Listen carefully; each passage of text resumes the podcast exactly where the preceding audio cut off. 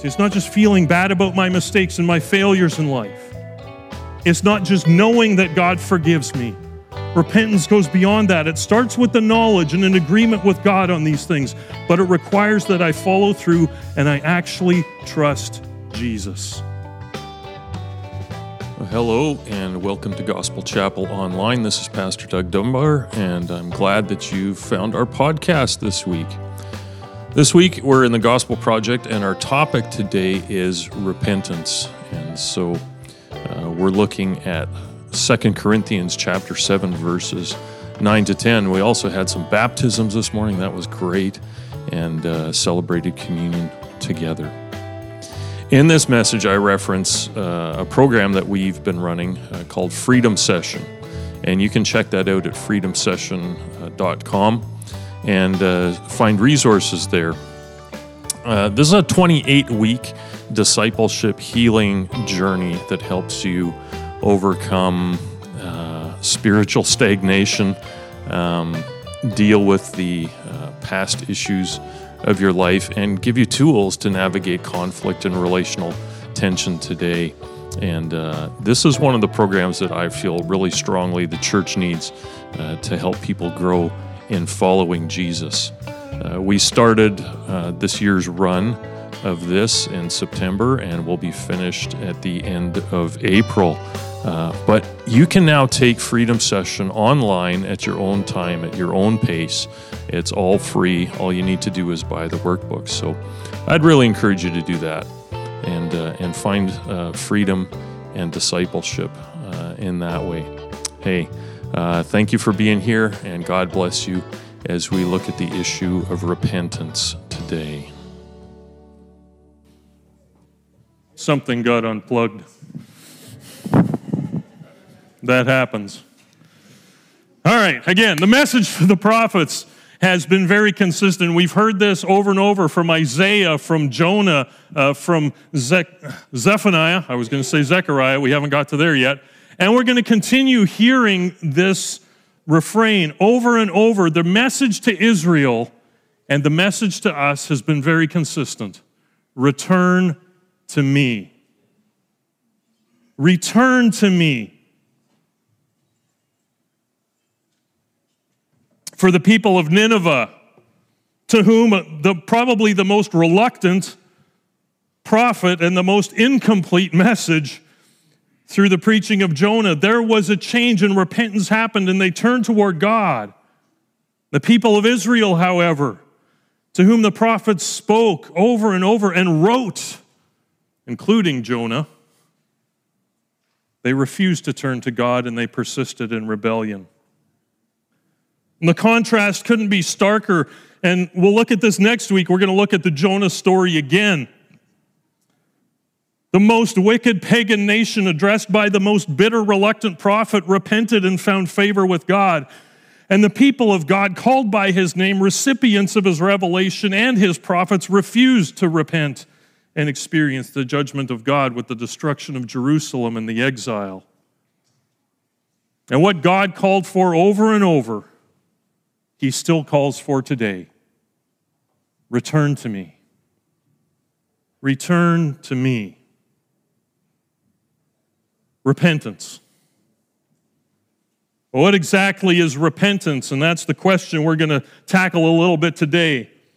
Wayne Grudem, in his uh, systematic theology, says that repentance is a heartfelt sorrow for sin, a renouncing of it, a sincere commitment to forsake it, and walking in obedience to Christ.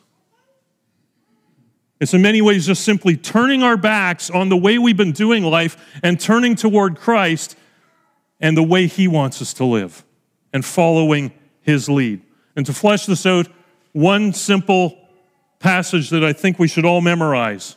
Second Corinthians chapter seven, verses nine to ten says this, and as it is, Paul is speaking, I rejoice not because you were grieved, but because you were grieved into repenting. For you felt a godly grief, so that you suffered no loss through us. For godly grief produces repentance that leads to salvation without regret. whereas worldly grief produces death.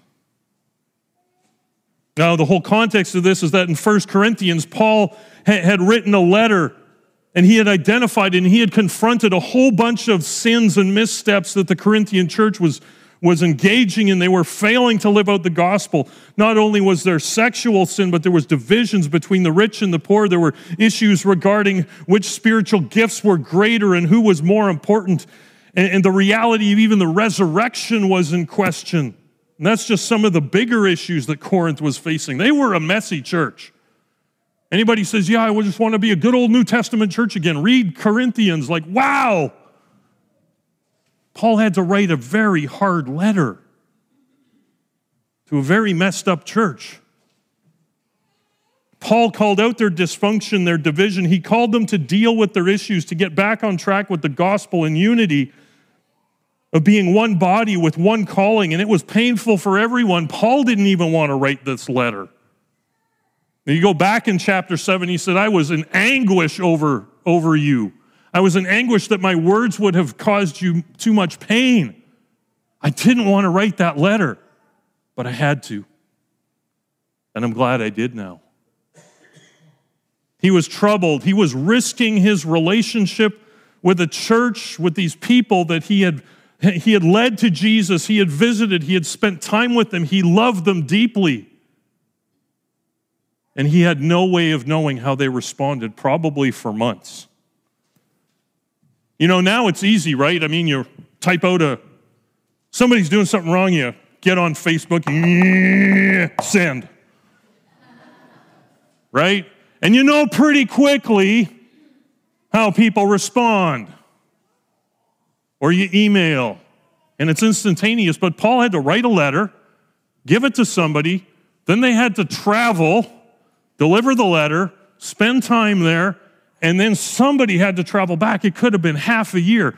Imagine writing a letter that was just heartrending for you, to, to, to call people back to, to, to, to living according to God's design, and then you had to wait for six months to know how that all went down. Imagine Paul's heart during that time. I mean, how many times does he say in his letters, I've been praying for you deeply. My heart's been broken for you. Because he didn't know how it was going until Titus came back and brought a report. But when he heard the response, when he heard about the repentance, the sorrow that that that they didn't just, they weren't just sorrowful, but it, it resulted in change. There's a relief and a joy and a comfort, and you can almost hear Paul taking a deep breath and going, oh, I'm so thankful that I wrote that, even though it was painful for you to hear. It led you to repentance, and that repentance was godly, and it led you to repentance with no regret. It set you free. It set you free. You know, when you have to go to the doctor's office and they have to sit you down after a battery of tests, what do you want them to tell you? Well, everything's fine, no, no problems. I know you're experiencing a little discomfort, but yeah, it's nothing. Or do you want them to be honest and just lay it out on the table? Paul had to lay it out on the table for them. When Scripture diagnoses the truth of our hearts, we can choose to ignore the diagnosis and think everything's fine and just continue living and believing what we want. Or we can admit our lives are in trouble and we seek God for his wisdom and correction. That's what the prophets were sent to do for Israel. Diagnose the problem, identify clearly where they've gotten off track with God, and point them to the solution. And the solution always, in every case, was this simple: return to me, says the Lord. Not to a program, not to the Bible, not to... Not to, not to going to church every week. Return to me. Before behavior changes, a relationship needs to be restored. Return to me. This is what God did right from the get-go. Where are you? He said, first question in the Bible, where are you? He called Adam and Eve back to himself, and God continually, persistently uses that question for all of us. Where are you? Return to me. Because a change of behavior can only come about when we recenter our lives, our mind, our will, our emotions on God as he is, and come to understand my sin as it is. And then I trade my way of doing life in for God's way of doing life. I'm talking about repentance today, and repentance means that I agree with God about the reality of my sin, my inability to deal with sin, and I surrender my life completely to Jesus Christ as the only one who can both deal with my sin and restore my life. See, it's not just feeling bad about my mistakes and my failures in life. It's not just knowing that God forgives me.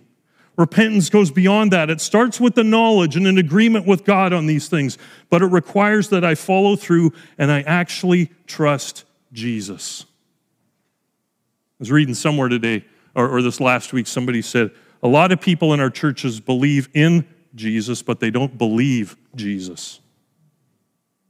We believe in the idea. We, we believe in the doctrine. But do we believe in the person? Do we believe that Jesus is who he said he is, and that we can have a personal relationship with him? Or is it just a list of facts that we assent to? There's a difference.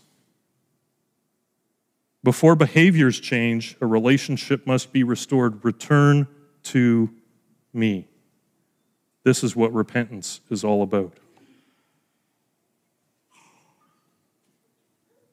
Surrendering everything I am and trusting his sufficiency to forgive, to heal, and to restore. In short, repentance is turning from my way of doing life and fully surrendering to Jesus for who he is. And this is something that we really explore in depth at Freedom Session. In fact, the first six weeks de- delve deeply into this reality first, because if we don't get this, there's no freedom. Step one, we admit that in our own strength, we are powerless to rise above our hurts, resentments, unhealthy behaviors, attempts to control. Our lives have become un- unmanageable. That's really the first thing that repentance requires, is that we come to the place where we go, my life's a mess, and I need help, and I can't do it. And the reality is, is that a lot of us are a little more broken than we'd like to admit. Oh, we've been trying to manage life, but really we're just running from truth. The truth of our own sinfulness, our own brokenness, our own hurts and hang-ups. The second step is this. We come to believe that God exists, that he loves us deeply, and that through a personal relationship with Jesus Christ, we can be healed and fulfill the purpose for which we were created.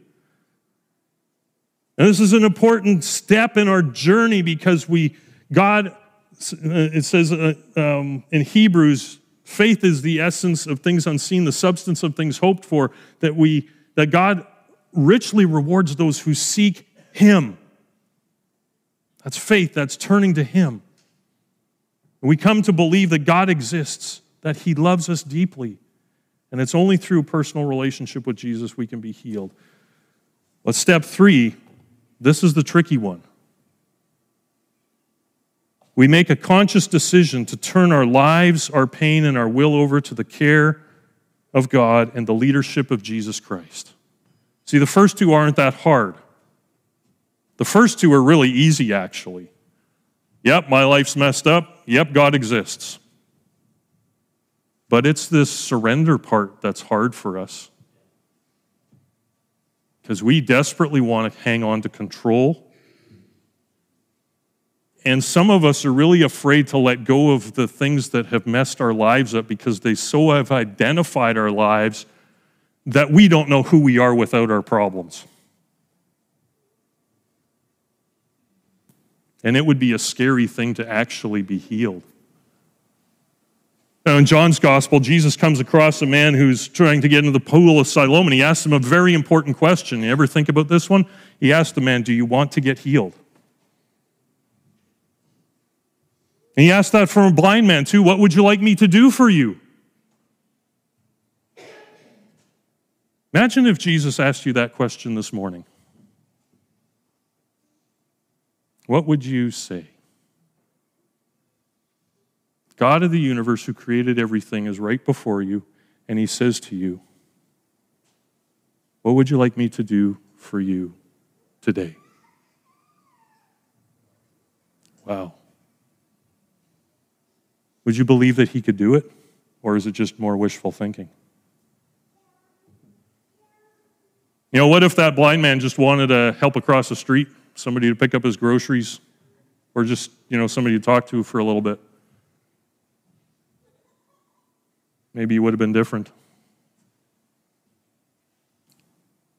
And here's the challenge with this one, the conscious decision to turn our lives, our pain, and our will over to the care of God and the leadership of Jesus Christ, meaning I'm going to just lay down the lordship of everything and admit that I'm not in control.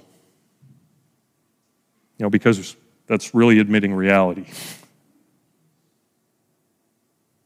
For any of us to experience a depth of freedom that Jesus, when Jesus said, I have come that you may have life and have it abundantly, requires that we surrender how we've been trying to manage our lives, our failures, our regrets, our pains, and to invite Jesus into every nook and cranny and every dark corner and invite him to shine his light into those places where we have been hiding from him and from others and from ourselves. And this is what Paul means when he says in Second Corinthians seven ten, godly sorrow leads to repentance without regret, with no regret. Think about that phrase for a moment.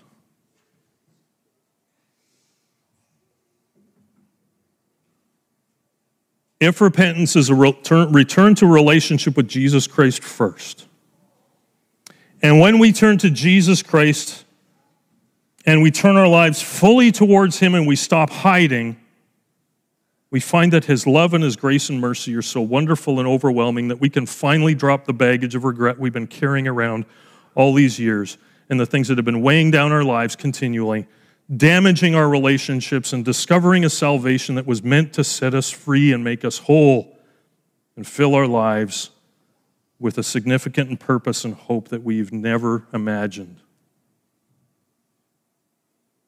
God can do more with our lives than we've allowed him to. Repentance with no regrets. Proverbs twenty-eight, thirteen to fourteen says this, whoever conceals his transgressions will not prosper, but he who confesses and forsakes them will obtain mercy. Blessed is the one who fears the Lord always, but whoever hardens his heart will fall into calamity. You see, repentance requires only one thing, humility. We must admit that our lives are unmanageable apart from God's help and a personal relationship with Jesus Christ and the power of the Holy Spirit. When I read First Corinthians seven ten, I see only two options for us in dealing with our sorrow and our sin and our regrets. We either repent and we turn to God and find life and freedom, or we hold on to our regrets, which is death. Emotional, spiritual, relational, physical death, because harboring regret is contrary to the gospel. Harboring regret is lo- choosing to live in my pain and not allowing Jesus to heal me.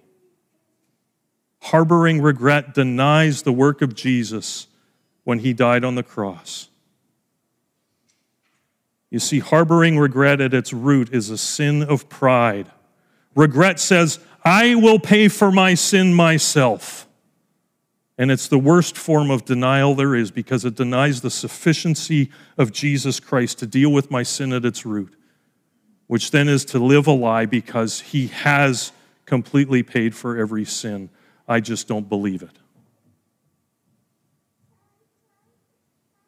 And that's why for some of us, worship becomes routine and rote and a duty. Reading the Bible becomes dry and boring and an obligation. Church is an obligation. Giving is an obligation. Serving is a massive energy drain on our lives. There's no life. There's no vibrancy. There's no expectancy because we don't really believe that Jesus paid it all. We have to pay.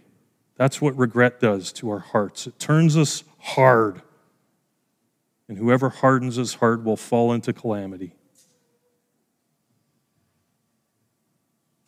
And when we harden our hearts, we cannot come into the presence of Jesus and experience any of the freedom that he offers. Because if we are not willing to turn our lives, our pain, and our will over to God,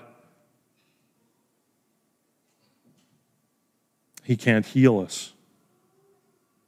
Because when we harden our hearts and when we come into his presence, he inevitably will shine his light on those things that we are not surrendering to him. And we create a life of avoiding him because he always exposes the real needs in our hearts, which are often painful. You know, we may show up to church, we may do all the stuff, and we believe that God restores and he heals and he has brings great freedom for other people. But I'm kind of done. God can't do any more. We believe the gospel for other people, but not for ourselves. And that's worldly sorrow that leads to death, not godly sorrow that leads to repentance with no regrets. Again, relationship is central to repentance. It is the one call of repentance. Return to me, says the Lord of hosts. Repentance is coming to Jesus, allowing him to expose the pain and the sin in our lives and our regrets, and then surrendering them to him fully so that he can restore us completely. Repentance is turning from our sin, but it is incomplete unless we turn toward Jesus. Repentance is a reorientation of all that we how we view reality. We no longer define reality now based on my sin, my past, my pain. I begin to define reality in the light of Jesus Christ and who he is, his atoning work on the cross, his victory over sin and Satan and death, and the freedom he secured and the healing he provides and the life he offers. That's repentance that leads to a life with no regrets. So we prepare for communion this morning. Just close your eyes, and I want to have you consider some questions. Have you come to trust in Jesus personally? Or are you still at the point of intellectual knowledge and emotional approval of facts for salvation, without having personally put your trust in Christ? If you have not put your trust in Christ yet, what do you think it is that is making you hesitate?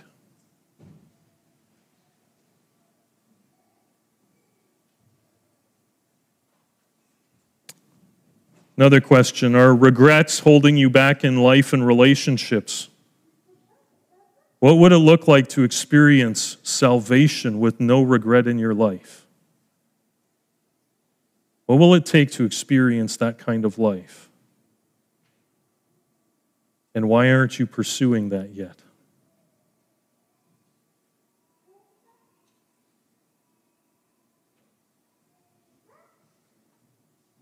Another question, has repentance remained a continuing part of your life, or has it grown somewhat weak? What would be exposed in your heart and life in the presence of God that you would like to keep hidden, rather not face? And why are you holding on to it? It's affecting your life, and it's keeping you from the freedom that Jesus wants for you.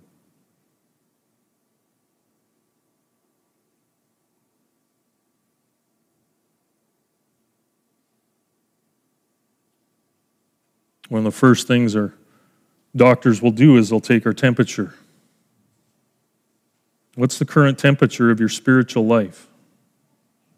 Do you feel close to God? If so, what is it that's keeping you there? Inversely, are you feeling distant from God? And what's keeping you there? For God so loved the world that he gave his only Son, that whoever believes in him should not perish, but have eternal life. For God did not send his Son into the world to condemn the world, but in order that the world might be saved through him. Whoever believes in him is not condemned. But whoever does not believe is condemned already, because he has not believed in the name of the only Son of God. And this is the judgment. Light has come into the world, and people loved the darkness rather than the light, because their works were evil. For everyone who does wicked things hates the light and does not come into the light, lest his works should be exposed. But whoever does what is true comes into the light, so that it may be clearly seen that his works have been carried out in God. God has provided for your freedom to be made whole, to be restored, and to let go of regrets. That's why Jesus came into this world. That's why he died. That's why he rose again. That's why he continues to intercede for us before the throne of God. Will you come into his light? Will you be brave enough to be seen for who you really are, so that Jesus can heal and restore you to whom he already knows you are and can be? You see, Jesus already knows every pain, every sin, and every regret that you're carrying in life. He died for every single one of them. There is nothing in your life that will ever surprise him or make him pull away in horror and terror. He will not reject anyone who comes to him in repentance, asking for forgiveness and restoration. Return to me, says the Lord of hosts. Lord, thank you for what you have done for us. And now, Lord, as we prepare to receive from the table of the Lord, may we open ourselves to you and return to you in repentance that leads to no regret. In Jesus' name, amen.